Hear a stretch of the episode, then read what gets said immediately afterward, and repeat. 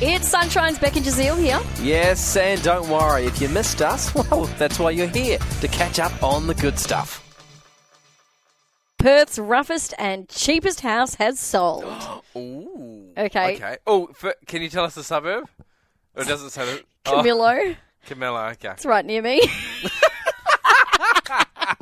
and it's funny because the real estate who sold it Yeah. is really well known in our Oh, area. right, Like okay. he's like, because he puts his own billboards up. Yeah, he's of like course. number one seller. blah Yeah.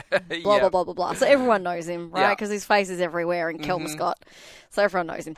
Um, so he has sold this duplex. It was a three-bedroom, one-bathroom duplex in Camillo for one hundred forty thousand dollars. Mm-hmm. Oh, what a bargain. However.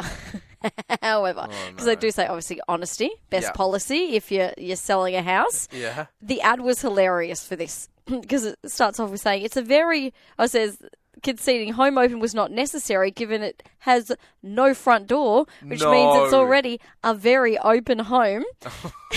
Pretty- goodness. the ad then goes on to say, it's pretty rough, folks. Pretty is a generous because it's ugly. rough is being polite. Um, stuffed makes it sound like a cuddly teddy bear, which it's not. Screwed makes it sound like things are still attached, which they're not. No. The ad explains that um, the duplex requires a new kitchen, bathroom, doors, windows, flooring, and possibly other bits and pieces too. We make no warranties as to anything working. Uh, banks generally want kitchens and stuff before they'll lend you the money, so we're looking for a cash offer. he said, but he does point out its handy location near schools, parks, a nice duplex in the vicinity. Recently sold for three hundred and sixty thousand dollars. Okay.